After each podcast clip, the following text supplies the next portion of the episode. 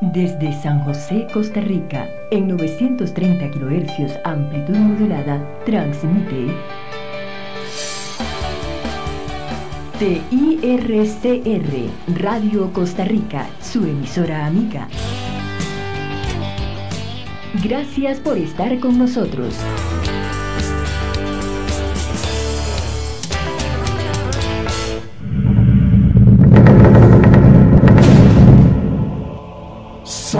Las 8. La puerta al terror se ha abierto. Todo lo que necesitas saber sobre películas, series, historias, literatura, videojuegos, eventos y más lo podrás encontrar aquí. ¿Te atreves a entrar? Bienvenidos a la cabina del horror de Horror Hazard por Radio Costa Rica.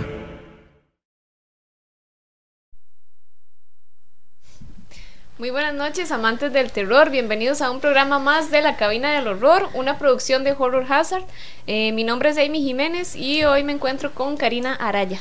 Buenas noches, una noche más de terror, de frío, de lluvia, ¿verdad? Este, bueno, espero no hayan amanecido inundados en el día de hoy porque esas lluvias están fatales, ¿verdad? Pero bueno, esperemos que disfruten el programa al igual que yo también. Bueno, y hoy nos acompañan eh, dos escritores costarricenses que nos van a estar ayudando a desarrollar el tema de hoy, que es de literatura de terror. Me acompañan eh, Efraín eh, Delgado y Pablo Delgado. ¿Cómo están? Buenas, buenas noches, sí, muy bien. ¿Todo bien? Todo bien. por dicha. Muchísimas gracias por haber venido al, al programa. Así es, y bueno, y si usted, al igual que estos escritores que están acá, les gustaría iniciar algo así como escritura, o son amantes de los videojuegos, o quieren comentarnos sobre lo que saben del cine, del terror, o todo lo que ustedes deseen, nos pueden seguir en nuestras redes sociales. En Facebook nos pueden encontrar como Horror Hazard, en nuestra página web también como www.horrorhazard.com o en Twitter como horror-hazard. No, en Twitter Horror. Hazard. Es Ajá, en Instagram. Instagram. horror-hazard. Ok, y también los invitamos a que nos envíen sus audios, nosotros los podemos reproducir aquí este, en la transmisión y también para que nos manden sus mensajes al WhatsApp 7216-5580 o también pueden llamar a cabina al 90, y- perdón, 905-2930-930. Aquí también por si tienen alguna consulta en relación a la literatura del terror para que los escritores nos ayuden a desarrollarlo. Ajá, y también, bueno, como todos los viernes, ustedes saben, tenemos una rifa, pero una rifa chivísima para todos aquellos que les encanta la literatura o que no leen, pero les da como curiosidad leer sobre terror. Entonces, les tenemos dos premios. El primero sería el libro La Noche de los Espantos con los Bucaneros de la Costa. O sea, son dos libros para un solo ganador. Y para el segundo ganador tenemos Horror, Angustia y Locura. Estos libros son de nuestros escritores acá presentes. Eh, la Noche de los Espantos es de Pablo, ¿verdad? Sí, es mía. Pablo Delgado, ok, y Bucaneros de la Costa, si quieren explicarme un poquitico de ahora de lo que me estabas Sí, explicando. Bucaneros de la Costa es un libro que se desarrolla en 13 cuentos de escritores costarricenses. Los cuentos este, están basados en piratas que estuvieron en Costa Rica. Entonces tienen toda una investigación cada uno de un pirata diferente o de algún evento diferente ocurrido en Costa Rica eh, eh, de historia real. Pero no son cuentos este, Históricos. históricos, son cuentos Ok. basados en. Sí. O sea, tiene mucha parte de fantasía que es lo que le incorpora a cada escritor. Ok, son diferentes escritores, Son, ¿verdad? cada Este? uno son diferentes Sí. escritores, son 13 cuentos diferentes. Ok, Así es. Y Horror, Angustia y Locura son de los dos, son de sí, ambos. es- ese sí es escrito por los dos. Recuerden, ¿verdad? Que este las reglas para ganarse los premios es compartir la, bueno, los que compartan la transmisión tendrán doble puntaje, ¿verdad? Y también comentarla. Entonces, para así poder escoger los ganadores el día de mañana. Eh, los libros irán firmados el día de hoy por nuestros escritores, así que estén ahí haciendo spam en Facebook. sí, vamos a estar haciendo este, varias preguntas para que ustedes nos ayuden también a desarrollar este tema de hoy.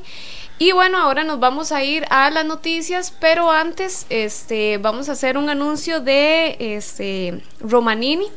Que él es uno de nuestros patrocinadores para que, este, si ustedes quieren tener cuadros personalizados eh, de terror o de cualquier serie o videojuego, película al gusto de ustedes, eh, 100% en acrílico, pueden comunicarse con Romanini, ahí pueden ver algunos de los cuadros que, eh, de ejemplo que él ha hecho. Eh, pueden eh, buscarlo a través de Facebook, simplemente ponen Romanini o también pueden realizar sus pedidos al 8564-4174. Entonces ahí para que busquen a Romanini. Y ahora vamos a comenzar con la sección de noticias. Em, la primera noticia que salió esta semana, de hecho ayer fue que salió un nuevo póster de Annabelle Comes Home. Ahorita lo vamos a ver en pantalla. Este póster lo que tiene es que parece como hace burla de muchos de los eh, eh, espíritus malignos que serán desatados en el Museo de los Warrens. Entre los recién llegados al universo del conjuro supimos hace poco sobre la novia y si nos fijamos bien, también ahí en, en ese póster podemos detectar incluso lo que parece ser un hombre lobo que es de uno de los libros de las historias que ellos tienen dentro de sus investigaciones y también ese un mono que está ahí a la derecha no sé si lo ven Ajá. abajito esos monos son horribles este porque se supone que Anabel no va a tratar solo de Anabel sino de todos los artefactos y todas las cosas poseídas como el que ellos museo, tienen. o sea, se va a enfocar Ajá. en el museo de los Warren. Sí, entonces quisieron hacer un póster que, que tuviera alguno de estos miembros o personajes del museo. Y lo raro es que el vestido de ella sale como gris, ¿verdad? Yo lo veo como azul. Bueno, es, Es por la como un luz. celeste. Bueno, ya está igual que. ¿Qué color lo la ven? foto del vestido blanco y azul. Sí, entonces este ahí lo tienen, nada más como un recordatorio. Esta película se estrena el 26 de junio, ya casi, ¿verdad? La podemos ir a ver al cine. Luego tenemos como una segunda noticia. Hace poco estuvimos hablando de esta película que se titula Crawl. en- cuando estábamos hablando del tema de los animales en el mundo del terror.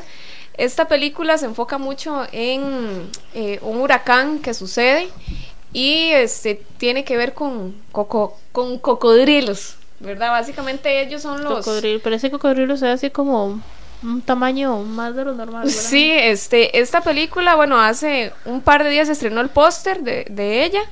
Eh, la sinopsis, nada más como para decirlo ya un poquito más desarrollado, dice cuando un huracán masivo golpea su ciudad natal de Florida, Haley ignora las órdenes de evacuación para buscar a su padre desaparecido. Al encontrarlo gravemente herido en el espacio de arrastre de la casa de su familia, los dos quedan atrapados en una inundación. A medida que el tiempo se agota para escapar de la tormenta, Haley y su padre descubren que el aumento de nivel del agua es el menor de sus temores. O sea, ahí está el principal temor. Sí, no, y, si ustedes se ponen a pensar, son criaturas que pueden estar tanto en el agua o fuera de ella. Entonces, no está seguro uno ni adentro ni afuera, ¿verdad? Sí, ¿qué- qué- Entonces, ¿Cómo lo pues, ven ustedes? Eh, bueno, eh, yo vi el trailer. Yo creo que el trailer ya salió. Ajá. Y está interesante porque no solamente es un cocodrilo, son varios. Imagínense. Sí, o sea, imagínense que salir de ahí, ¿verdad? Y es que estar uno luchando contra no ahogarse y contra que lo maten, ¿verdad? Está muy difícil. Sí, es que si fuera, digamos, si fuera algo así como un tiburón, entonces digo, sabes que el tiburón va a estar en el agua, o sea, no se va a salir del Sí, es agua, que como- entonces, pues de ahí uno ve cómo se las ingenia, Como ¿verdad? decía uno de nuestros invitados, Pablo, que lo malo de los cocodrilos es que también entran ya a Exacto, territorio. entonces, a como está, a como puede estar en el agua, puede estar fuera, puede estar a la par suya, no, o sea, es, Sí. diferente. No, y es un enfoque diferente, no es una historia que, o sea, podría pasar. Ajá. Sí, ¿verdad? Tiene, tiene cierta veracidad y eso donde entra un poco de terror. Sí, siempre es basado en. de hecho, sí, por ejemplo, daño. incluso cuando pasan las hienas y todo eso, ¿verdad? Este, los cocodrilos sí se salen a- al pueblo, ¿verdad? Andan en el pueblo ahí porque se los llevó el río. Sí, no, a mí me pasó. ¿En No, serio? En serio, en serio, una historia con un cocodrilo. Uy, Yo estaba en Bajamar Ajá. Y resulta ser que me meto al mar con, con mi suegro. Eh, había estado muy, muy- mucha lluvia, entonces estaba un poquito picado. Mi suegro va así como al horizonte y me dice, ¿qué es eso? Es un tronco. Yo vuelvo a ver y de la ola salen esas fauces enormes. Y yo salí corriendo. Me sí, ¿quién imagínese. no? Sí, imagino. porque- Y eso que era una situación. No, y era un cocodrilo Normal, bastante sí. grande. Nos Ajá. cuentan que cuando el mar está muy picado, bueno, ellos siempre pasan este de un estero a otro por el mar. Ajá. Pero normalmente el mar cuando está muy picado bota algunos pequeños, pero este sí era bastante grande. Ahora imagínense en un huracán. No, hombre. Sí, esta película se estrena el 12 de julio. Para que lo tengan ahí en cuenta. Ya casi, ya casi. Sí. Y ahora como una tercera noticia, nos encanta anunciar todo lo que son películas, ¿cómo se puede decir? Que, el- que la historia no es tan, no tiene una lógica muy Un poco mala, diría distorsionada, uno. no sé, son extrañas, pero bueno, a- ustedes saben que hemos estado hablando mucho de Charneiro, ¿verdad? Estuvimos hablando de Velocipastor, Ay, no. estuvimos hablando, ¿cuál fue la otra que estuvimos hablando? Bueno, es que hay varias. Bueno, varias películas de este tipo, ¿verdad? Hay una película que viene que se llama Iron Sky The Coming Race. Le voy a leer la sinopsis Ay, para que nada ustedes vean, nada o sea, vean nada más imagen. vean esa imagen. O sea, no Dice- pagaría yo al cine ir a ver o, o eso. sea, Ojo.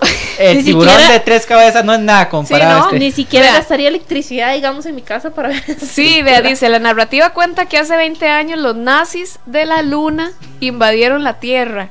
Luego de un ataque nuclear en Washington, D.C., la presidenta de los Estados Unidos huye a la Antártida. Allí ella se encuentra con Adolfo Hitler y su mascota Tyrannosaurus Ay, Blondie. no, ¿sabe? Ojo. Corte, corte. Y comienza su plan para la dominación global. Este otro. Ojo, también resulta que la presidenta Hitler y Vladimir Putin son de una raza secreta humanoide reptil a la que muchos conocemos como reptilianos. Pero eso es cierto. Ahí lo tienen, ¿verdad? Es pucha enredo, Yo creo, pero que, yo creo que hay una película que, que sí hablaba de que los nazis se iban a la luna y todo ese tema. Ay, seguro de aquí donde lo agarraron. No sé, pero. Pero siento- los tiranosaurios también. Sí, es que esa- seguro es la segunda Porque parte. es que son reptilianos, entonces es el Sí, punto ah, bueno, sí, importante. sí, sí, sí, sí, Sí, pero es que de ahí, bueno. No, pero vea, hay gente que les gusta este tipo de películas, como Pablo, ¿verdad? Hay gente que les encanta este tipo de películas, entonces de ahí. Ahí nos cuentan. A ver, ¿qué, qué les ¿Qué parece? les Queremos parece? agradecerle a Laura Aguirre, que fue la que hizo esta nota para la página de Horror Hazard. Y se estrena el 26 de junio en Finlandia, pero me imagino que pronto va a estar ahí para, El para Ah, no, ver no, la va- vamos a comprar boletos para allá. Sí, Finlandia, Primera ¿verdad? clase, Entonces, ahí, VIP, para que- Cinépolis VIP. No, ¿cuándo, Sí. ¿cuándo se estrena? 26 de junio. Ok, bueno, entonces nos Sí. comentan Ah, si bueno, alguien La, la va nota a la verla. subimos. ¿Cuándo fue que la subimos? Creo que ayer o antier la subimos y viene con tráiler. Ah, bueno, Aquí entonces busquen ahí en Horror Hazard en para que Facebook. ahí busquen el tráiler. Se, ponen a buscarla. Eh, luego seguimos con otra noticia que es de la película de Ma, con Octavia Spencer. Que se ve muy bueno. Esta, sí, esta película la anunciamos hace como unos tres meses aproximadamente.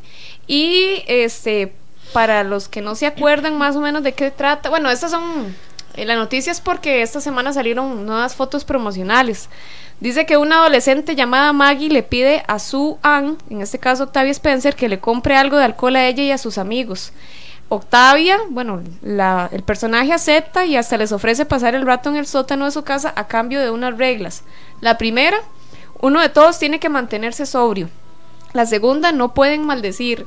La tercera, nunca deben subir las escaleras y sobre todo todos tienen que llamarla ma a la mujer. Pero la mujer se obsesiona con los adolescentes, como que se quiere meter dentro de la onda de ellos. No, no sé, es como una psicópata ahí rara, no sé.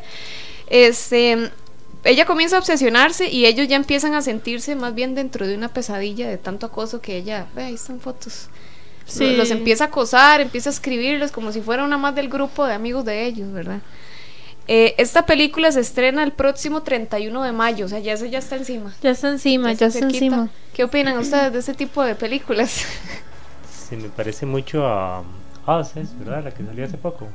Nosotros. Los otros. ah, Oz, no, ajá, Us. ajá. ah, sí, nosotros, nosotros. Sí, la de Jordan Peele. Sí, ajá, exactamente. sí. Sí, por ahí va la historia de esa mujer.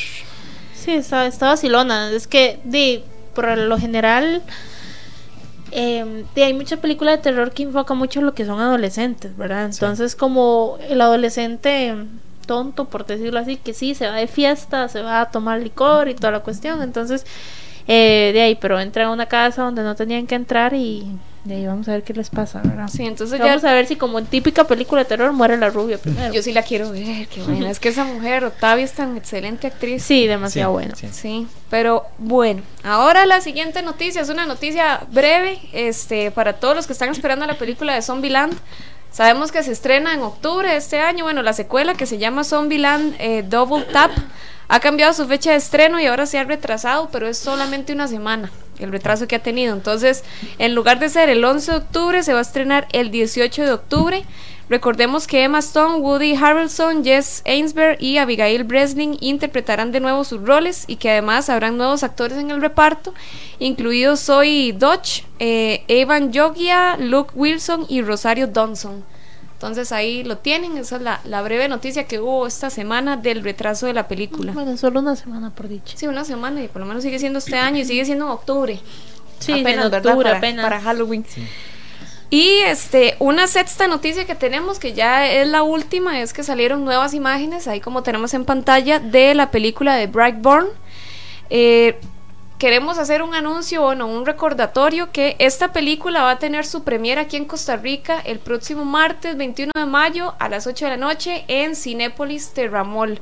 Ayer estuvimos subiendo una rifa este, en Facebook, tenemos siete entradas dobles para los que gusten ir a esta película, para que a la premier, perdón, para que sigan los pasos y en nuestra cuenta de Instagram tenemos dos entradas dobles también. Entonces, para que participen, recuerden, es el martes en la noche en Terramol. Y este próximo lunes vamos a estar diciendo el nombre de los ganadores. Entonces, para Imagínense, que se apunten. Entonces, si ustedes quieren ir a verla, porque sé que hay mucha gente que está como ansiosa por esta película, entonces ingresen ahí a la página de Facebook de Horror Hazard o Instagram, ¿verdad? Horror-Hazard, esta vez lo dije bien. y ahí participan en la rifa. Imagínense, son ocho entradas dobles, o sea, No, muchas opor- siete, bueno, en realidad son nueve, siete en Facebook y dos en Instagram. Ah, dos en Instagram. ok, Imagínense, entonces, tienen demasiadas entradas. oportunidades. Ahí tienen. Y ahora, como siempre, queremos recordarles sobre nuestro evento que vamos a tener, una maratón de terror, nuestra segunda maratón de terror, 15 de junio, cae sábado, de 1 a 9 de la noche, perdón, de 1 de la tarde a 9 de la noche. Cementerio de Mascotas, IT y El Exorcista. Vamos a tener regalías para todas las personas que lleguen.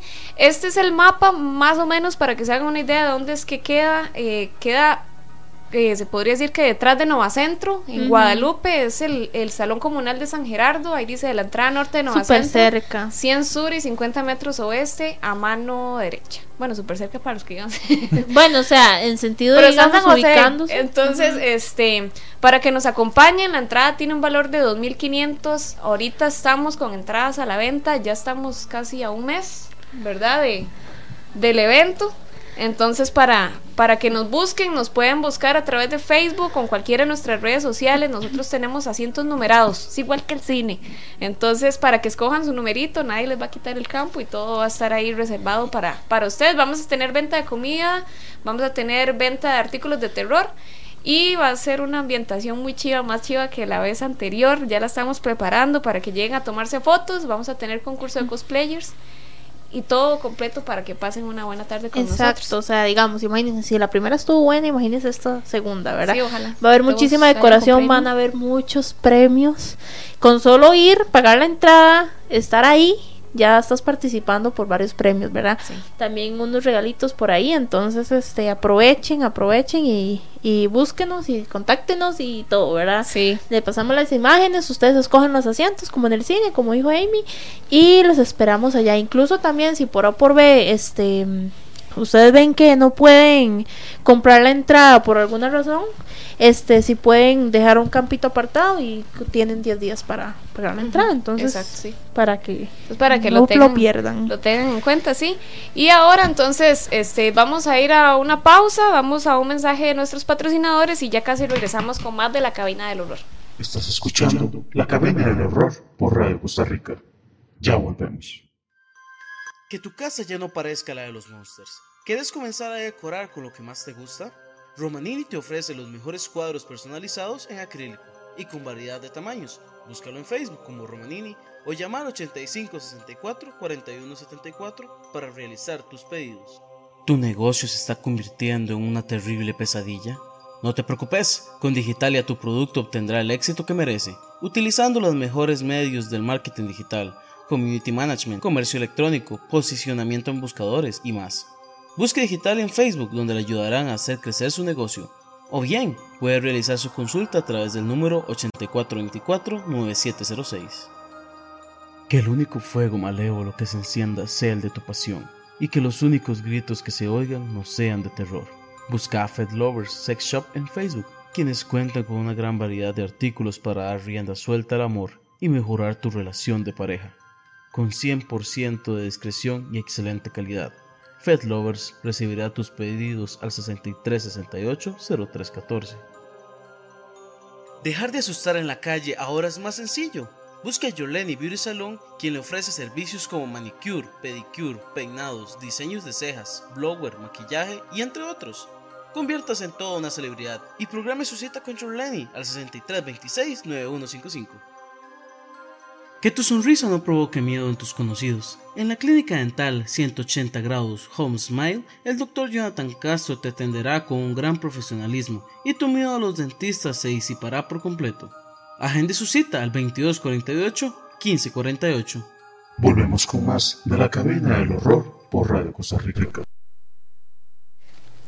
Bueno chicos, entonces vamos a leer unos comentarios por acá en Facebook. Dice Reiner Castro, hola, saludos. Saludos. Dice Fernando Granados, buenas noches, noche para el monstruo del pantano. Me imagino que se refiere a la lluvia y las inundaciones. Dice Randy Valverde, buenísimo leer, debería de ser una obligación para todos. Y súper cierto, porque si uno desde pequeño se acostumbra a leer. ¿verdad? Dice Yulisa Córdoba, buenísimo talento nacional. Después dice Donald Casasola, tengo varios libros de terror, pero ninguno de un escritor costarricense. Por eso quiero uno. Muy bien. Mm. También dice Caldu Chris. Yo quiero algún libro de esos, están geniales. O sea, les encanta demasiado los libros, ¿verdad? Y más que son costarricenses. Y bueno, también para todos aquellos que deseen visitar una clínica dental donde no les dé miedo el doctor, ¿verdad? Porque por lo general el terror a los odontólogos es fatal. Les invito a localizar al doctor Jonathan Castro al número 2248-1548. Él le va a ayudar a usted en lo que usted ocupe. Nada más localiza, lo localiza y agenda una cita con él. Está a 50 metros norte del centro de Colón, allá en Paseo Colón. Entonces, para que se den una vueltita por allá, en 180 grados, Home Smile. Bueno, amantes del terror, ya vamos a dar inicio al desarrollo del tema de hoy, que es la literatura del terror. Como les dijimos en, en un inicio, hoy nuestros invitados son Efraín y Pablo Delgado, hermanos, ¿verdad? Sí, yo, correcto. ¿verdad? Y este, ellos nos van a ayudar a desarrollar el tema, pero antes queremos conocerlos más a fondo. Entonces, este, no sé cuál desea comenzar, que, que nos empiecen a contar un poco de cada uno de ustedes. Si gustan, podemos empezar por Pablo, que fue el quien empezó en la, en Ok. la parte de escritura. Ok. Antes que yo, entonces. Es que es muy novato ese es. Ah, ok, ok, bueno, y si ustedes dicen. Bueno, yo inicié en el año 2012 publicando mi primer libro. Ah, Yo empecé como una obra, eh, empezó como una obra de teatro en, en la universidad, incluso Efraín me ayudó un poco a, a desarrollarla como obra de teatro y fue quedándose allí y con el tiempo me le quise meter eh, a la historia porque me gustaba mucho. La desarrollé un poquito más y la iba a meter en el concurso de Carmen Lira. Al final no la metí. Lo metí en, en la editorial Costa Rica y ahí me dijeron que no estaban buscando de ese tipo de libro. Ok. ¿Era, Entonces- ¿Era de terror? Mm, ¿O era normal? Ah, Normal, ah, bueno, ah. normal no, de que no era de terror. Es fantasía. Ah, ok, y no, est- no estaban buscando ese tipo de género. Ajá. Se la llevé a la editorial Uruk. Uruk es una editorial este con temas más serios, por decirlo así. eh, eh, temas polémicos que hay. Entonces, este, lo que hice llevar, yo sabía que no me la iban a aceptar porque no es su línea. Ujú. Pero yo dije, si ellos me dicen que, que está buena para publicar, entonces eh, ya sigo con la lucha, si no, ¿para qué voy a seguir? Y el y el editor de Uruk lo que me dijo fue que que el lector le había dicho que el libro era muy publicable, que lamentablemente la línea no servía. Entonces eh, me seguí buscando y encontré a Cruz de Libros, que era la editorial en ese momento estaba surgiendo y ya estaba surgiendo este con, con autores nuevos. Ah, Yo le presenté a Evelyn Ugarde, la, la editora, y me dijo que le encantaba el libro de La Noche de dos Espantos. La Noche de dos Espantos habla como el Cadejos se junta con un duende para quitarle los ríos a la llorona. Qué ok, bueno. qué chido, ajá. Sí, después la mano peluda y la ture Ajá. vieja se dan cuenta y hacen una reunión con todos los espantos. Ajá. Puras leyendas entonces de, de acá. Sí, sí, Ajá. todos los personajes del libro son, son los personajes de las leyendas. Ok, de ahí Así. tienen el libro en Sí, pero en es pantalla, como, es como, eh, o sea, el libro se enfoca, pero un problema entre ellos, digamos. Sí, o sea. sí, los personajes aquí son las, las leyendas. Ajá. Ajá. Sí, el, el Cadejos este, le plantea el plan al, al duende, en este caso se llama Bejuco, Ujú. De que él quiere robarse, robarse el territorio de la Llorona. Ah, y eso es, este, es un libro, bueno, como obra de teatro inició con un chiste porque yo me dije, ¿qué tal si el cadejo va a espantar, se, eh, pasa una carreta de salta y lo que se encuentra era carreta sin bueyes? Ajá. Entonces, de, de ese chiste se me empezó a, a desarrollar y desarrollar y como a mí siempre me ha gustado la, la leyenda, lo que es la mitología costarricense, bueno, todo lo que es latinoamericano me encanta. Y es un libro que ya es que siempre era lo mismo, siempre era ah, la leyenda de cómo pasó o a quién asustaron. Ajá. Y este se alejaban lo que es la literatura fantástica. No, no le dan una historia como tal. Pues entonces yo pensé, esto es lo, lo mejor que puedo hacer, ¿verdad? Eh, Tolkien, el, el Señor de los Anillos, Ajá. tomó lo que es la, la mitología nórdica y la trasladó a la literatura. Ajá. Porque la, mitología nórdica estaba muriendo, se estaba desapareciendo. Y él, al crear el Hobbit, se la obsequió a nuevos, este, a una nueva generación. Entonces es algo parecido. Ok.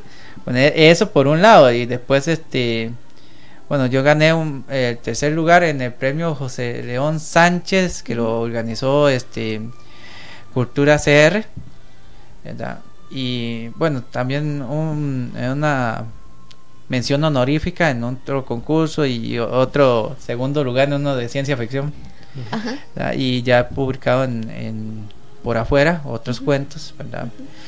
Ah, está la editorial chilena que se- se especializa en terror que se llama este ay Astro Boreal se llama la editorial se especializa mucho en terror este ellos en un momento estuvieron sacando una revista y pidieron un cuento mío les Ujú. gustó mucho un cuento mío que se llama Amigo Imaginario que es de terror.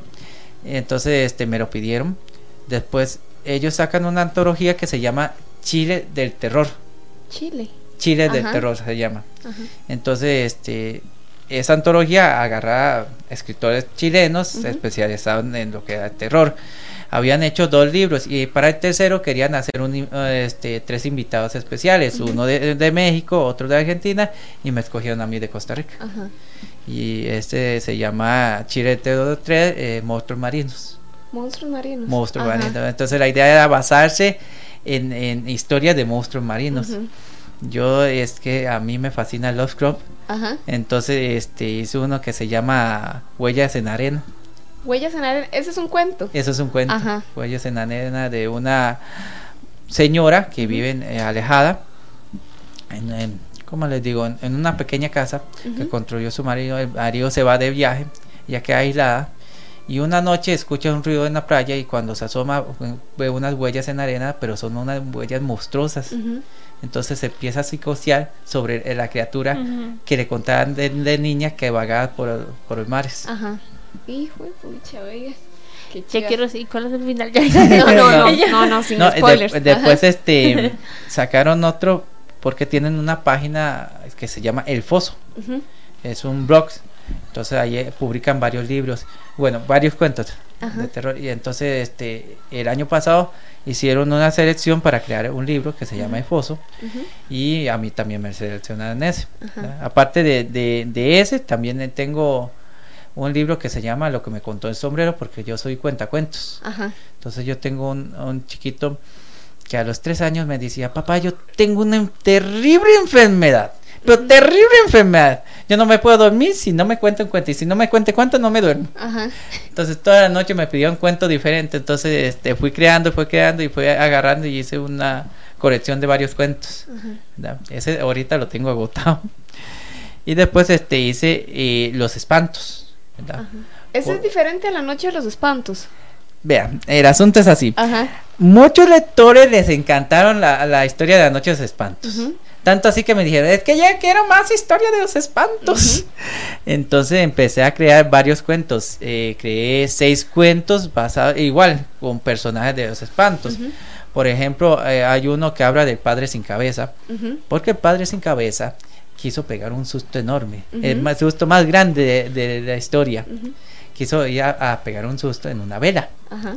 Dijo, ahora me voy a la funeraria, me cambio por el muerto, me meto y en plena vela asusta a todo el mundo. Ajá. Lo que no se le ocurrió es que se iba a quedar dormido. Entonces, Entonces lo enterraron. Lo enterraron vivo, bueno, Ajá. muerto, bueno, lo enterraron. Ok. Esa es una, está la, la escoba de la bruja, que son de dos duendes, que incluso es el, eh, uno de los duendes es en quien sale en la noche de los espantos. Se meten a una casa de, ah, hay una reunión de brujas porque en Costa Rica no hay escobas voladoras. Ujú. Hay ataúdes voladores, armarios voladores, servicios voladores, pero escobas no. Me encanta.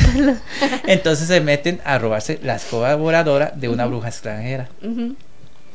Entonces son, son varios cuentos. Ahí hay un cuento de mi esposa, incluso de los, es- este, los espantos, Ajá. que habla sobre duendes. Pero ese, Ajá. sí da miedo porque son duendes que están en el monte y no se ven, se ven solamente los gorritos y van llamando a los niños. Ajá.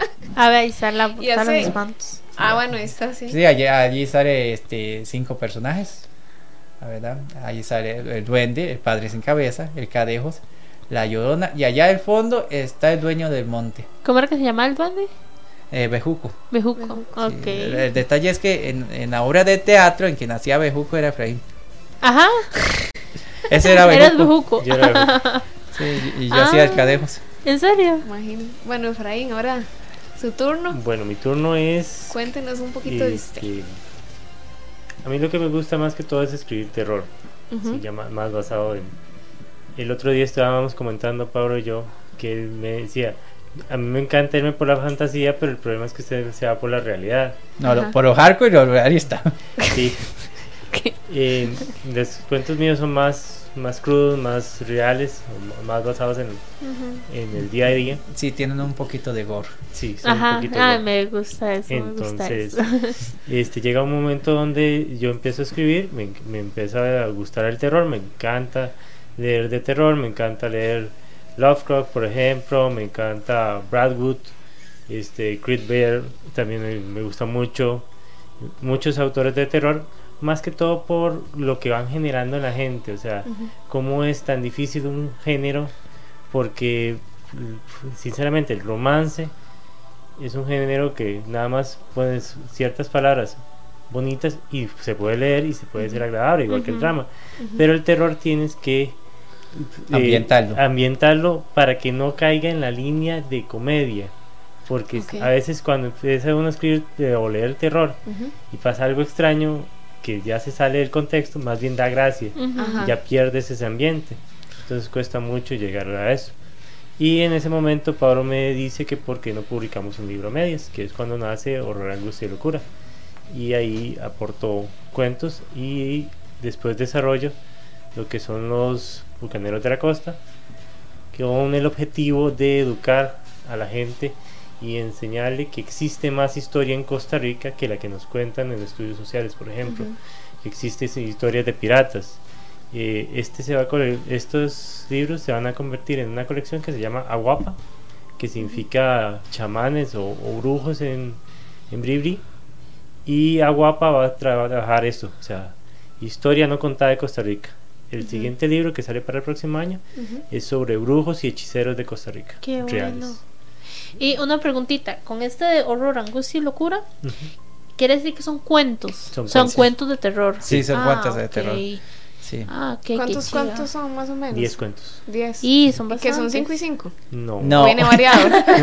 No, siete y Todos tres. tienen un Siete poquito los dos. Sí, sí, sí. ah, Ajá. ok. Sí, sí, este, yo tengo siete cuentos allí. Sí, yo saqué tres porque eh, tenía varios, pero entonces está uno en ese punto donde empieza uno, sí, este cuento no, este Ajá. cuento, entonces ¿Qué, qué tan es- largos son los cuentos? eh, son variados, hay cuentos de 10 páginas, eh, yo tengo un cuento corto como de, de 3 páginas, hay un cuento que Yo es tengo solo un cuento de una página. que es de Pablo, Ajá, sí. cortitos. Yo, yo tengo una pregunta con eso, digamos, ¿cómo hacen ustedes los escritores con, con un cuento, una historia, no sé?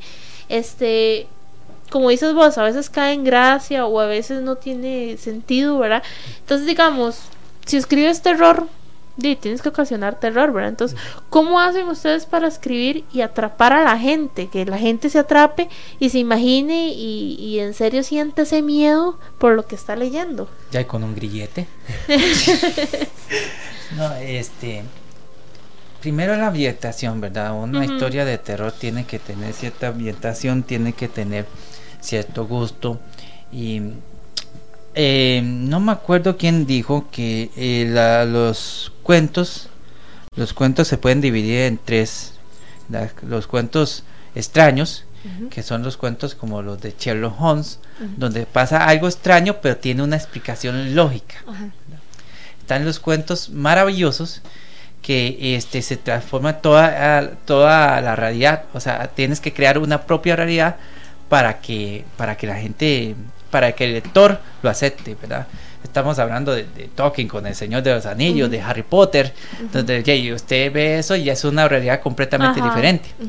Y estamos hablando de lo que es este eh, eh, cuentos ¿cómo era? Se olvidó. Relatos fantásticos Ajá.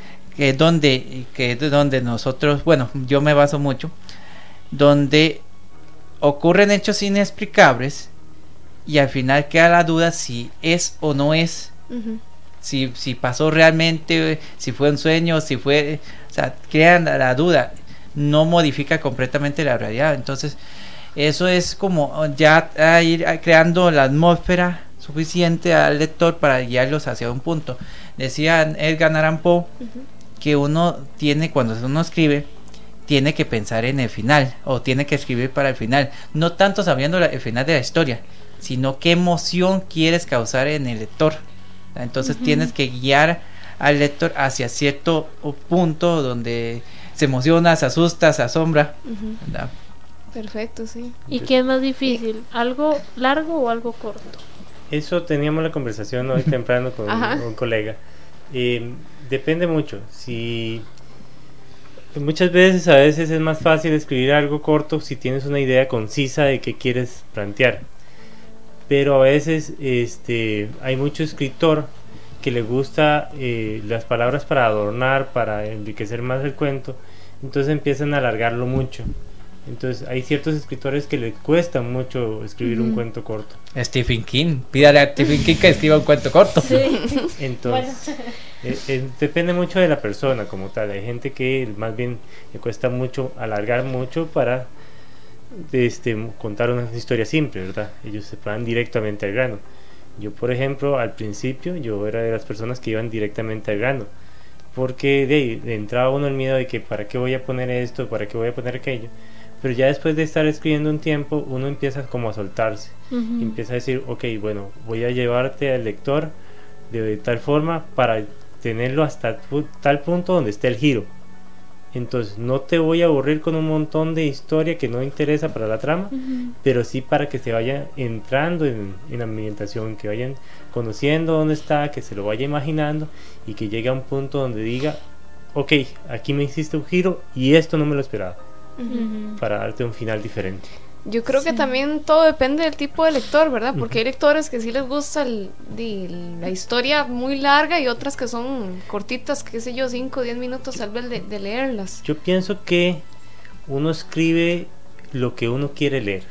Mm. Eso es, un- Sí, sí es muy cierto. importante. Ok. Entonces uno termina escribiendo los tipos de cuentos que uno quiere, quiere leer. Este, yo para ambientarme, para guiarme, yo escucho música. Entonces depende la emoción que quiero dar, es el tipo de música que estoy escuchando en ese momento. Entonces, Ok, bueno, entonces ahora, ahora que estamos hablando de eso, del tipo de gusto de cada lector, ahora vamos a ir a un video con este tres aficionados de terror que nos van a comentar cuáles son sus libros o autores favoritos de terror. Entonces ahorita vamos a ir a, a ver el video. ¿Cuál, es su autor o libro favorito de terror? Buenas noches amigos de Horror Hazard, amantes del terror.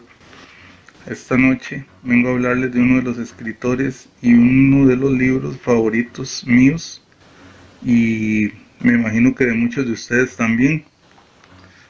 Es este de Stephen King Montando la bala, un libro pequeño. Una noche lo puede leer uno bien bien, pero con una historia que en lo personal me encanta. Una historia del destino, de cómo las decisiones que uno toma en el camino pueden este, cambiar la vida de uno. Eh, un joven que visita a, su madre, está muriendo, está en el hospital, él está lejos y como dicen vulgarmente empieza a pedir ride para poder llegar a tiempo. Pero las decisiones que él ha tomado van a hacer un cambio radical en la historia de este libro. Muy pequeño pero muy sustancioso. Se los recomiendo amigos de Horror Hazard. Ya saben, Stephen King montando la bala. Buenas noches. Buenas amigos de Horror Hazard. Como todos los viernes, una nueva pregunta me hicieron. ¿Cuál era mi escritor favorito de terror? Muy sencillo, Stephen King. Es el mejor de todos para mí. No tiene parangón, tiene demasiados libros y todos los libros, para mí, todos valen un 10.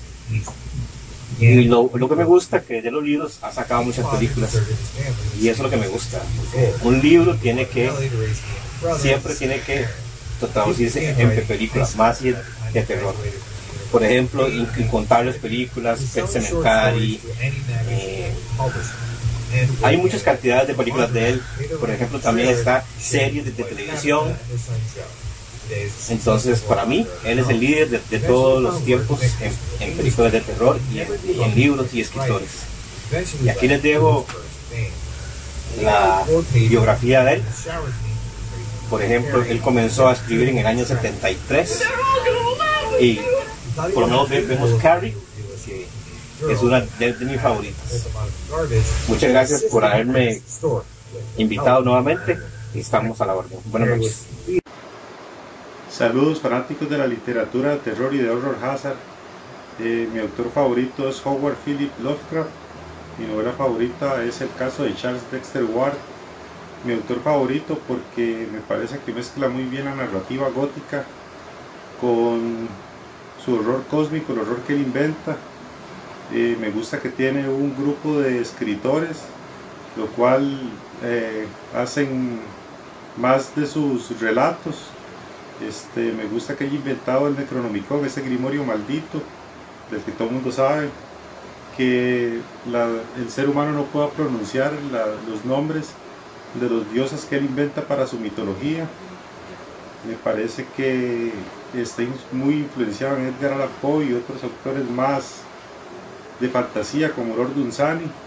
Esta novela me gusta mucho porque es muy envolvente, tiene vampirismo, rituales, criaturas, misterio. Cuando uno llega al final lee exactamente el inicio, con la diferencia que, uno, que todo se resuelve de una forma increíble. Es un libro, uno de los mejores libros que he leído, de hecho. Los cuentos cortos de él, como Los sueños en la casa de la bruja y El ceremonial, son muy cortos y valen mucho la pena leerlos. Eso sería mi autor favorito y el caso de Charles Dexter Ward, pura vida. Bueno, ahí lo tenían entonces las opiniones de algunos de nuestros fans y los invitamos a que ustedes también nos manden sus comentarios con los libros favoritos y autores favoritos. Ahorita voy a leer algunos de los comentarios que nos han escrito. Eh, dice Jason Villalobos, muchos éxitos, necesitamos muchos escritores del género de terror y fantasía en nuestra Costa Rica. Dice Carlos Alberto Chavarría, es muy importante desarrollar amor por la buena lectura. Dice Roy, qué interesante y original. Este, La Noche de los Espantos, creo que está hablando. Dice José Fernández, escritores de terror, Stephen King, Robin Cook, Dean Kuntz son buenísimos, súper recomendados. Em, dice, vamos a ver. Dice Roy, ¿qué historias más interesantes comentó el caballero? Saludos a Bejuco. Ahí nos mandan. Dice Rocío, la lectura hace que la imaginación sea más abierta y se concentra más, especialmente la de terror. Oscar nos dice, si no fuera por la lectura, no existirían muchas películas, lo cual sí es totalmente cierto. Dice Lisette Chávez, siento que deberían de introducir este tipo de obras literarias al sistema educativo de Costa Rica. Dicen, vamos, para ver aquí. Eh, comenta Roy, montando la bala es excelente. Eh, comenta Fernando Granados, la única de Stephen King que no pasó por el filtro de la editorial. No sé cuál de las que estaban presentando ahí estará diciendo ahorita. Y vamos a ver, dice Subrenes, mis libros favoritos son El umbral del bosque de Patricio Sturlis, no sé cómo se pronuncia, y Drácula de Bram Stoker. Ahorita vamos a seguir leyendo más comentarios, pero por ahora vamos a hacerles algunas consultas a los escritores y también invitamos a la gente que nos mande sus preguntas. Yo tengo una pregunta, bueno, muchas. La primera es, ¿qué le recomendarían ustedes a las personas que actualmente están comenzando a escribir o quieren comenzar a escribir de terror? ¿Qué les recomendarían? ¿Cuál sería como la guía que ellos deberían de seguir tal vez para poder continuar con, con la escritura de terror? Eh, muy importante este, que piensen la idea, la vayan desarrollando. Yo siento que una idea se tiene que ir evolucionando, no tiene que nada más madurar. Exactamente, tiene que ir madurando, no solamente plasmarse. Y muy importante, eh, un consejo que doy es borrar, borrar mucho. Uno escribe mucho y cree que es la máxima hora, pero hay que volverla a leer y hay un montón de cosas que están adicionales, que no aportan a la trama, que aburren al lector, entonces hay que borrar y volver a escribir. Es muy importante, no se asusten, no se desesperen, este, intenten crear algo propio, algo que viven, porque eso es muy importante. Cuando escribe uno cosas de vivencia a veces se vuelve más, más propio, porque a veces caemos en el error de que nos gustó leer X libro y ya vamos y hacemos una saga de magos que van a una escuela y caemos en ese error. Sino buscar este cosas más, más de la sociedad. Yo, yo, a mí me gusta eh, hacerme preguntas y escribir a partir de esas preguntas.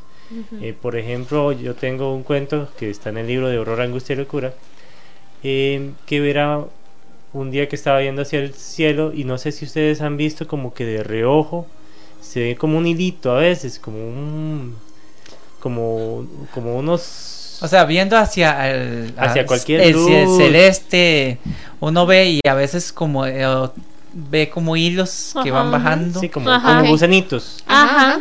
Eh, mi esposa es doctora, entonces le, dije, me dice, no, esto es así, así, y es por la generación de, si no me, me, va a matar porque la verdad no me acuerdo cómo se dice, este, pero eh, yo me puse a pensar, ¿y si no fuera eso? ¿Y si fuera algo más? ¿Y si hubiera un libro para invocarlo? Entonces genera un cuento que se llama La Mancha de Iris, que se basa justamente en un libro para invocar este tipo de criaturas, porque son criaturas. Y al final termina dando un giro muy interesante, porque el cuento es como tipo carta. Entonces es una carta escrita a un colega. Mm. Entonces es, muy, Qué bueno. Sí, otra, otra cosa que se recomienda mucho, mucho, mucho, mucho es leer, leer, leer. y escribir bastante. Bueno, Stephen King es uno de los que dice que Jake, para hacer algo bueno, tenés que practicarlo bastante, ¿verdad? Y si pasas este y no escribes más que unas cuantas páginas, no, no te vas a hacer bueno. Otra cosa que se llama es este hornear los textos, ¿verdad? Significa que uno termina de escribir el cuento, ah, se recomienda que uno llegue y termine así, bote todas las ideas en el texto y después de allí se da unos dos o tres meses más o menos que se llama hornear. ¿Para qué? Para que y, dedicarse a otras cosas, para que el cerebro olvide lo que acaba de escribir. Después uno lo retoma y ya ve con otros ojos. Eso es otra bueno. Algo que es que ahora que Efraín estaba comentando de, de, este cuento de los ojos de Iris es que les iba a comentar que horror, angustia y locura, eh, uno de los detalles es que mezcla mucho lo que son los, las historias, los relatos que se encuentran en pueblos, y lo tratamos de mezclar con horror cósmico o con otros tipos de, terrores. Por ejemplo, yo tengo uno que son las trenzas de los caballos. ¿verdad? Porque mucha gente la ha oído, ¿verdad? Los caballos bajan del monte con trenzas. Hablan de brujas, hablan de duendes, hablan de hadas. Y una muchacha decide que no se va a ir este o sea es mucho lo que se habla mucho y ella es muy realista. Ella dice no tiene que haber alguien en aquel monte porque es un monte específico entonces sube eh, detrás del caballo a ver quién le hace las trenzas al caballo y de eso trata de cuento Oiga. Ay, pero es que me Siempre la deja picada. Se mete, en la historia y yo esperando más y yo Tengo una, pregunta. Este, dice Oscar que si ustedes este, tienen alguna página porque quieren buscarlos para saber más sobre el trabajo de ustedes. a mí me pueden seguir en Instagram como Efraín Delgado C. Ok. Eh, hay una página en Facebook que es la página del libro que es Horror, Angustia y Locura también. Y el Instagram de escritor. Eh, sí, eh, escritor Pablo Delgado. Estoy en Instagram y en Facebook este, tengo una página de escritor Pablo Delgado. Ok, En entonces. el ah, Instagram a veces publico cuentos cortos también ahí para que lo estén siguiendo. ok, entonces ahí lo tienen Oscar que estaba preguntando. Eh, Cari, ¿usted tenía otra? Sí, yo quería saber, digamos, de los libros que ustedes han escrito, ya sea terror o que no sea de terror, ¿con cuál se identifican más? Y fue puña, qué preguntón. Hasta se me paró la peluca. ¿Cuál Eh, sería? ¿Con quién me identifico más? O tal vez sea ese libro que más les costó, que, que se sienten Bueno, más Yo puedo decir personal. no tanto libros sino cuento, porque es una cosa interesante. Y yo tengo un cuento que se llama La Faja, que se trata de un señor que este, tiene su familia, un señor de escasos recursos, y tiene un hijo muy revoltoso. Entonces es un señor muy tranquilo, y en ese momento, de ahí, se- el niño se, eh, se da un problema grave con la policía, y el señor decide usar la faja. Entonces el señor empieza a disfrutar de usar la faja con el niño. Sí, yo le dije que era gore. Pero Sí, eh, ya llega un punto donde se le vuelve un tipo de obsesión.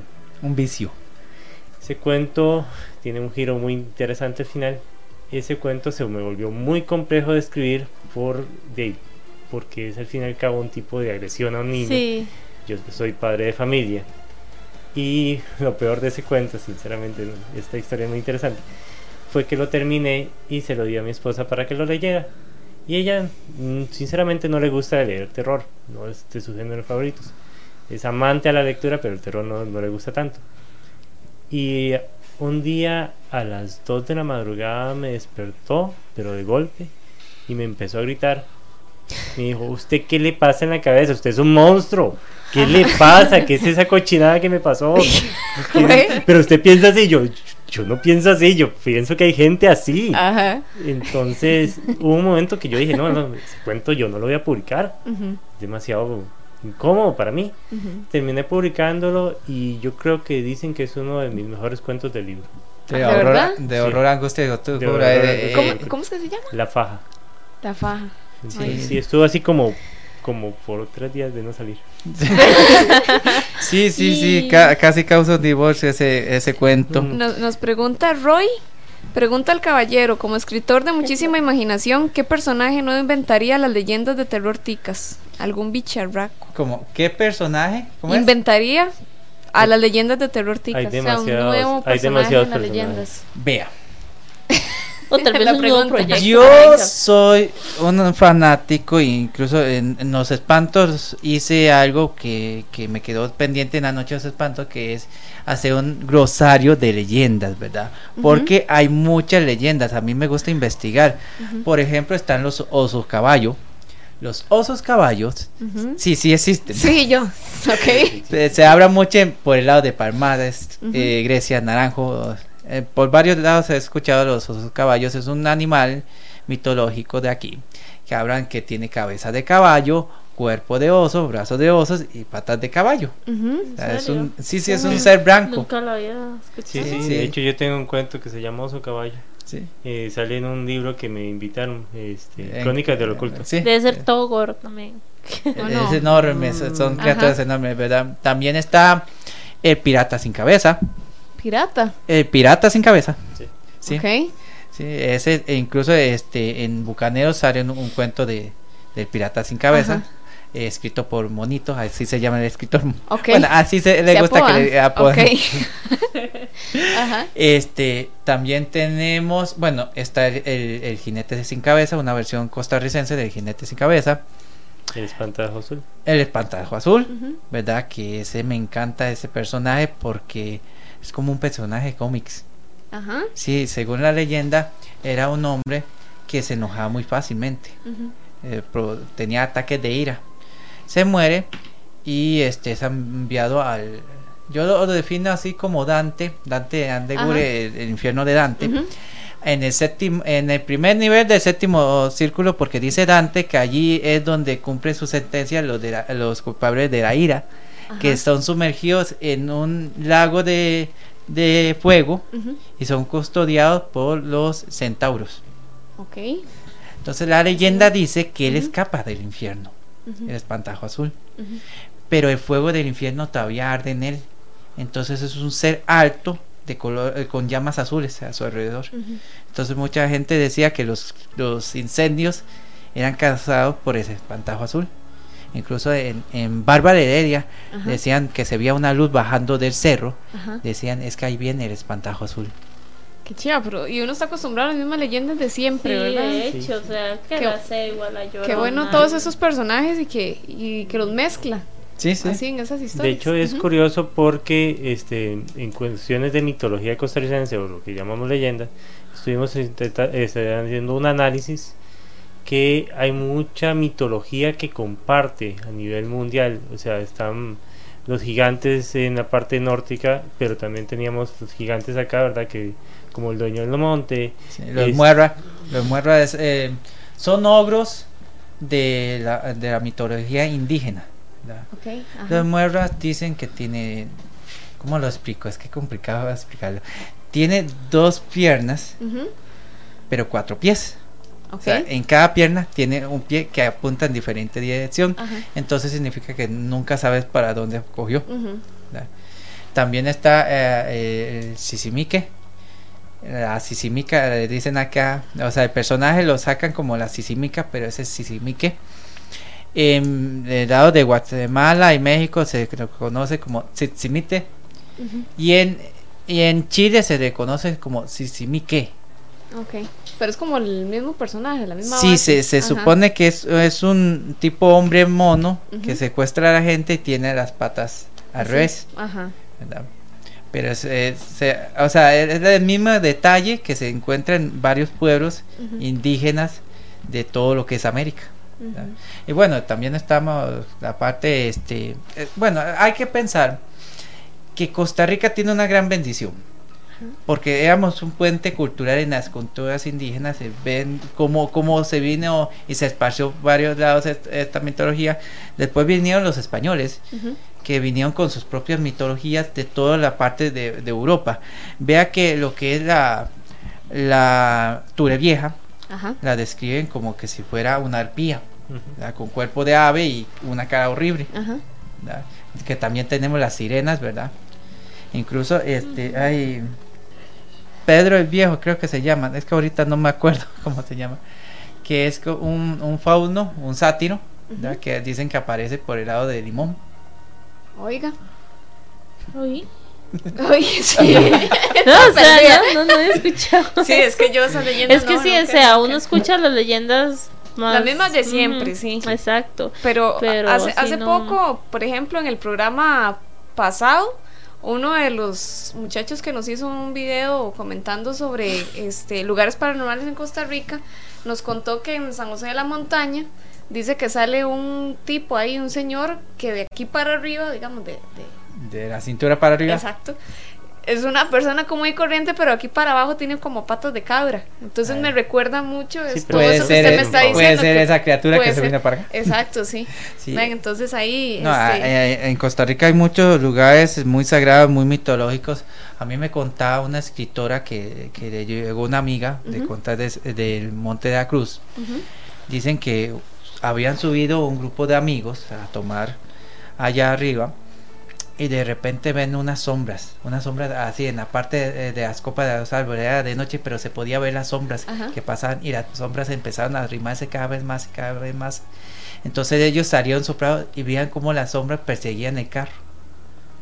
Entonces comentaron esto y, y una muchacha que tiene ciertos conocimientos de brujería les preguntó que, que si habían tomado algo del lugar. Y dijo el muchacho, sí, yo agarré una piedra. Y obviamente eso era lo que... eh, y dice que los estuvieron acechando hasta que por fin devolvieron la piedra. De todas las piedras agarró esa. Mucha Sí. suerte. bueno, muchachos, ahorita en este momento vamos a ir a una segunda pausa, pero no se vayan, el programa no ha terminado. Este, venimos con unas preguntas más a los escritores y también para que ustedes nos hagan más preguntas y ya casi regresamos. Estás escuchando La Academia del Error por Radio Costa Rica. Ya volvemos. Que tus invitados no quieran salir corriendo de tu casa. Romanini es una empresa dedicada al diseño y desarrollo de productos con lo último en tecnología, donde puedes tener tus cuadros en acrílico personalizados, dándolo en estilo único, de exclusividad y excelencia. Puedes realizar tus pedidos al 85 64 41 74 o buscarlos en Facebook como Romanini. Envío gratis y la oportunidad de aplicar a tasa cero están disponibles. ¿Siente que la confunden con la llorona o la monja? ¿O usted, caballero, que lo confunden con el hombre lobo? ¿Quizás a sus hijos con los niños del maíz o las gemelas del resplandor? Busque a Yoleni Beauty Salon, quien le ofrece servicios como depilaciones, barbería, cortes de cabello, queratina, peinados, maquillaje, entre otros. Programe ya su cita con Yoleni al 6326 9155. ¿Suenan gritos de terror cada vez que abre su boca? Ya eso no se da ningún problema. Vaya a Facebook y busque 180 grados Home Smile, la clínica dental que se preocupa por vos. No lo penses más y saca tu cita al 2248-1548. O visítenos en Paseo Colón, 50 metros norte del Centro Colón, y dele un giro a su sonrisa. Volvemos con más de La Academia del Horror por Radio Costa Rica. Bueno, vamos aquí con unos comentarios, ¿verdad? De nuestros fanáticos. Dice Carles Alberto Chavarría, ¿por qué no se hace un club de lectura de literatura de terror? Buenísima idea. Muy buena idea. Luego dice también Roy Malesbor. Malesbor. Oso caballo. Wow, gracias. Les gustó. Luego también dice Charles también, Alberto, el chupacabra, nuevo personaje de terror en Costa Rica. Bueno, nuevo no, pero en un libro este estaría también vacilón, ¿verdad? Luego dice, ¿quién más? Me dice, ah bueno, Roy también dice, me gustaría que tomaran cocorí y la hicieran versión terror retorcida. Oiga. Imagínense un cocorí terrorífico, ¿verdad? Sí. También dice Mía, dice el hombre con la asadura en la mano. Me imagino Ahí que está. están hablando de personajes de acá, ¿verdad? Chicos, les quería preguntar algo. Porque por ahí vi un comentario que preguntaban si estaban en la feria del libro. Porque Sí. sabemos que estamos en la feria del libro, entonces. Sí, actualmente estamos en la Feria del Libro. La Feria del Libro es en Antigua Aduana. Ujú. ¿verdad? Nosotros nos ubicamos en el stand número 20. Ese está en la Casa del Cuño. Para los que no saben dónde es la Casa del Cuño, porque nadie sabe, Ok. es el edificio de cristal que está detrás de la Antigua Aduana. o sea, Ah, está en la misma plazoleta, pero est- está detrás. Allá estamos en el stand número 20, eh, que es el stand del Club de Libros. Así se llama la editorial. No se van a perder. Ok, yo tengo una consulta ahora que estamos hablando de esto del club de libros. ¿Hay alguna forma en la que, este, si la gente quisiera tener una guía para poder escribir, ustedes tienen algún tipo de club o algún lugar donde dan clases o algún tipo de... No, No, de, nosotros de no. todo no. Ajá. No, de todo no. Este, la editorial recibe textos, los analiza y este, también dan un curso, ¿verdad? De Es que cómo, cómo publicar. ¿Cómo Ah, ok, entonces, de hecho, sí, nos han, la vez pasada también queríamos hacer esa pregunta, que, que mucha gente tal vez ya tiene sus cuentos o sus libros y no saben cómo publicarlos. Sí, pero digamos, en Costa Rica hay varias formas de publicar. Por ejemplo, eh, los muchachos que vinieron la vez pasada, Ajá, José Steven Pablo y y José Pablo, Steven, sí, ellos están igual. en- ellos también están en, en la Feria del Libro Ajá. y fue también en la Casa del Cuño. En la Casa del Cuño van a encontrar muchos autores nacionales, que es bueno Sí. rescatar eso, ¿verdad? Y este hay varias editoriales, está Brook, está Club de Libros, está Editorial Costa Rica, Editorial editorial Costa de Rica. UNED, la editorial de la UCR. O sea, está lo que es la editorial del gobierno Ujú. y están las editoriales que son independientes. Privadas, Bueno, sí, independientes. privadas. En las de gobierno, este, usted manda el texto y te dan un 10% de la ganancia. En las privadas, usted tiene que aportar el dinero, pero es, es 100% de la ganancia de uno. puedes autopublicarte también, es que ese es el punto. Autopublicarte, ¿qué significa? Que este, usted aporta cierta cantidad de dinero, entonces este, ahí te publican cierta cantidad de libros Y te Va- van- vas a una imprenta, no tanto a una editorial, sino vas a una imprenta donde Ajá. te hacen este el libro como tal. Allí ya usted selecciona qué portada, Ajá. que esto, que lo otro. Pero lo más recomendable es tratar de ir siempre a una editorial. ¿Por qué? Porque te da un apoyo Ajá. adicional. Yo quiero dar una recomendación para Ajá. todo el que quiera publicar. Eh, las editoriales tienen conocimiento de cómo se maneja el- los libros en Costa Rica. Déjense guiar. Mucha gente dice, el famoso que dice, un libro no se juzga por su portada. Ajá. Mentira, todos juzgamos los libros por la portada. Ajá. Es muy Sí. importante que si la portada no es acorde, déjense guiar por el, el- la editorial. Sí, porque hay horrores, Hay- horrores, hay portadas horrores que- de portadas. que no hacen honor a lo que tienen internamente los libros. Hay Libros Ujú. bellísimos, con portadas muy feas y por eso no se mueven. Entonces, es Sí, puede ser el libro más interesante, pero si la portada... Exactamente. Y otra cosita, ¿dónde puede encontrar la gente los libros, sus libros, digamos, si quisieran comprarlos? Actualmente en la feria del libro y en la página del club de libros también se les este, se puede vender el libro y se le envía a la casa. Ok. Este, yo quería hacerles una otra consulta. Bueno, me quedaron un montón pendientes, pero eh, una pregunta es, de los libros que ustedes han hecho, o los cuentos, los que tengan que ver con terror, eh, ¿ustedes en qué se han inspirado?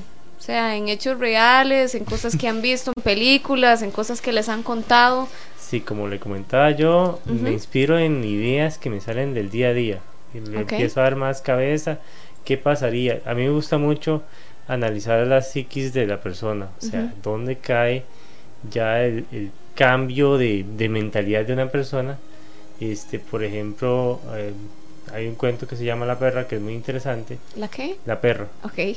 Entonces, el cuento trata sobre cómo es la vida de una perra callejera y va contando toda la vida de la perra, cómo sufre, cómo anda en la calle, cómo le cuesta encontrar comida y al puro final del cuento este llegan y le dicen, "Bueno, señora, muchísimas gracias por el reportaje, que tenga una buena noche." Ah, ok. Entonces, esa comparación de cómo vemos a la gente de la calle Ajá. como animales literalmente y como a una persona que está entrevistando solo le importa la historia y, y nada más pasa de largo. Entonces, ¿qué pasa durante la mente de esa persona? Tengo, hay otro cuento también que se basa en un asesino que va a ir a matar a una viejita que está en medio de una, de un- una cabaña y entonces le pasa algo. No quiero quemar el cuento porque es muy Ajá. interesante. Pero es grobo. Sí, sí, es yo, yo grobo. estaba metida en el cuento otra vez. Pero es pensar, o sea, a qué punto una persona es mala o a qué punto merece sufrir ciertas cosas también. Es- eso es el... el- Pero el- entonces podría decirse que los suyos sí son basados, digamos que en hechos reales, por, porque por son... eso, sí, como decíamos, me baso más De lo en lo usted realista y mi hermano más en lo fantasioso. Ah, ok. Sí, Sí. porque es que yo me baso más en historias que hablan en el pueblo, como Ajá. les decían las trenzas de los caballos. Hay una- un relato muy, muy particular que es la invocación del diablo. Ajá. Siempre dicen de que eh, el diablo con un gato, hay que meter un gato o siete gatos a una olla negra. Ajá. E incluso a mí me, me contó una amiga, bueno, el, el papá de una amiga me contó que un tío lo hizo. Entonces los amigos tenían que enfrentarse contra el diablo. Si le ganaba, le daba un, un deseo. Entonces allí yo me empecé a analizar cómo, cómo sería ese asunto y allí salió un cuento que está en Aurora Angustia y Locura que se llama este, El duelo con el diablo. Duelo. El duelo. Ajá. Porque se tienen que pelear con el diablo. Ajá. Ah, bueno. pero ya las cosas que pasan. Entonces, entonces el suyo es real, bueno, real no, o sea, de cosas basadas en hechos reales y El mío más de- fantasioso, ajá, como pensando un poquito la- la- las, las historias. No, también cosas que me pasaron. Por Ajá. ejemplo, este, bueno, el dedo cortado eh, sale la casa de una bruja.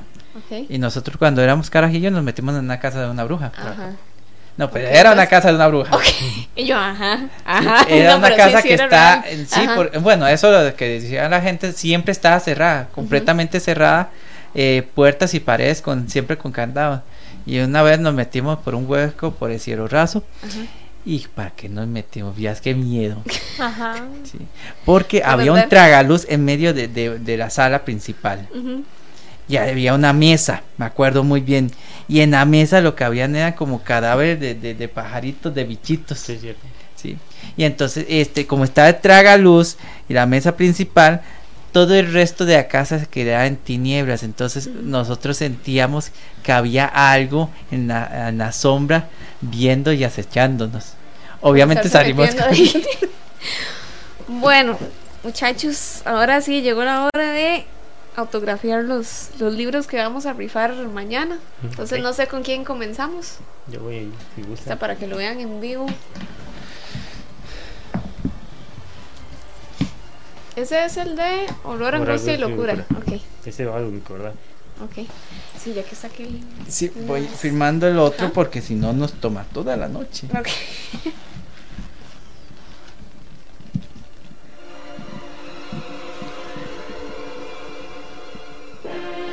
Y sí es bueno que se den la vuelta este fin de semana a la feria del libro porque ya el domingo termina. Ok, Están abiertos de 9 de la mañana a 8 de la noche. ok, entonces ahí lo tienen, el stand 20, ¿verdad? De la Sí. Casa del Cuño. Del Cuño. Club de Libros. Sí, cuidado con ese nombre. Es que vieras que ya se equivocaron por aquí, mejor no digo Sí. quién y entendieron otra cosa, pero sí Cuño. Cuño. Ajá. Y de paso también para que visiten a Steven y a José Pablo que están en el 6, ahí en el mismo lugar. Entonces para que vayan a ver los libros de ellos. Y por mientras, también mientras firman los libros, queremos invitar a todos los que están escribiendo libros de terror o cuentos que nos escriban, porque también queremos traerlos aquí al programa para que nos cuenten sus experiencias. Y mañana vamos a estar diciendo el nombre de los ganadores. Recuerden que el primer ganador se va a estar llevando La Noche de los Espantos y Bucaneros de la Mm, Costa, sí. ¿verdad? Y este el segundo ganador se va a estar llevando Horror, Angustia y Locura. Entonces, para que estén atentos, mañana vamos a estar dando el nombre de los ganadores.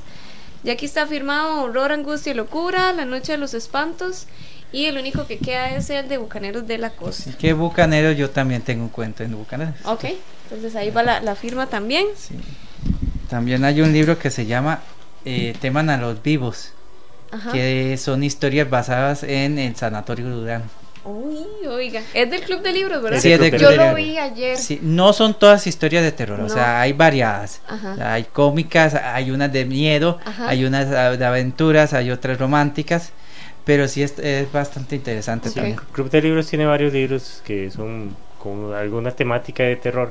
Ok. Eh, como el que estábamos comentando antes de, de Vanessa, que es de cuentos oscuros para enamorados. Entonces Ok. son cuentos de románticos, pero con una versión más oscura. Entonces son muy, Ok. muy interesantes también. Y el de Chile que está, ¿cómo se llama?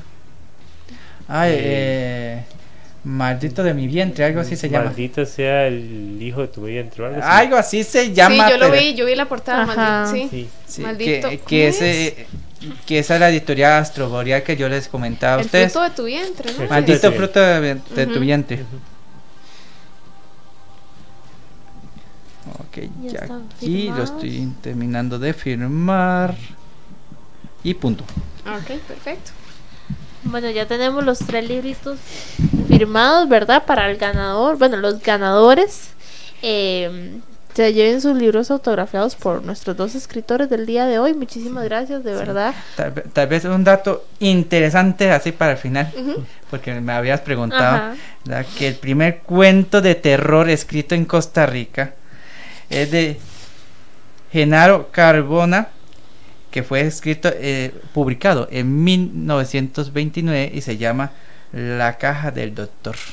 1929. Pa- para que lo busquen. Exactamente, para que no se diga que no se ha escrito que terror en Costa Rica. Ok, ve, imagínense. Yo no creo que hasta ahora más o menos va Sí. saliendo. a No, lo que pasa es que la gente. Es importante porque eh, la escritura en Costa Rica cae en el costumbrismo.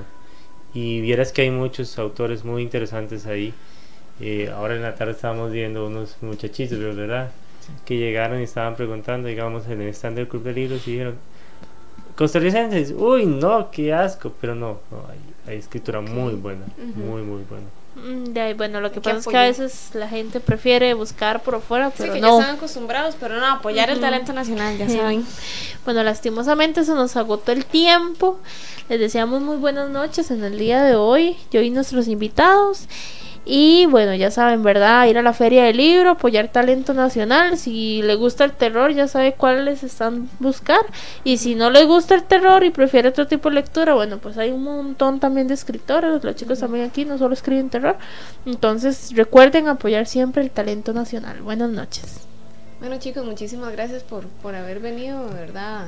Apreciamos mucho que hayan aceptado la invitación. Ya sabe la gente, este, búsquenlos en Facebook, este, ¿cómo, cómo era? Escritor Pablo Delgado. Okay. El libro de la noche os espanto, pero Ajá. en Facebook es escritor Pablo Delgado y en Instagram también escritor Pablo Delgado. Ok. ¿Y Efraín? Efraín Delgado C en Instagram Ajá. y el Facebook también eh, Horror, Angustia y Locura. Ok, ok, perfecto. Entonces, muchas gracias a todos los que estuvieron en sintonía con nosotros. Recuerden que regresamos el próximo viernes con otros temas interesantes también dentro del género del terror. Gracias a todos los que nos mandaron preguntas también. Recuerden que mañana damos el nombre de los ganadores. Recuerden que tenemos el evento el 15 de junio. Y vayan a buscar la publicación en Facebook para la rifa de las entradas de Brightborn, que la premiere es el próximo martes. Entonces, muchas gracias por haber estado con nosotros. Buenas noches y recuerden, El el terror, nunca estuvo tan cerca. Buenas noches.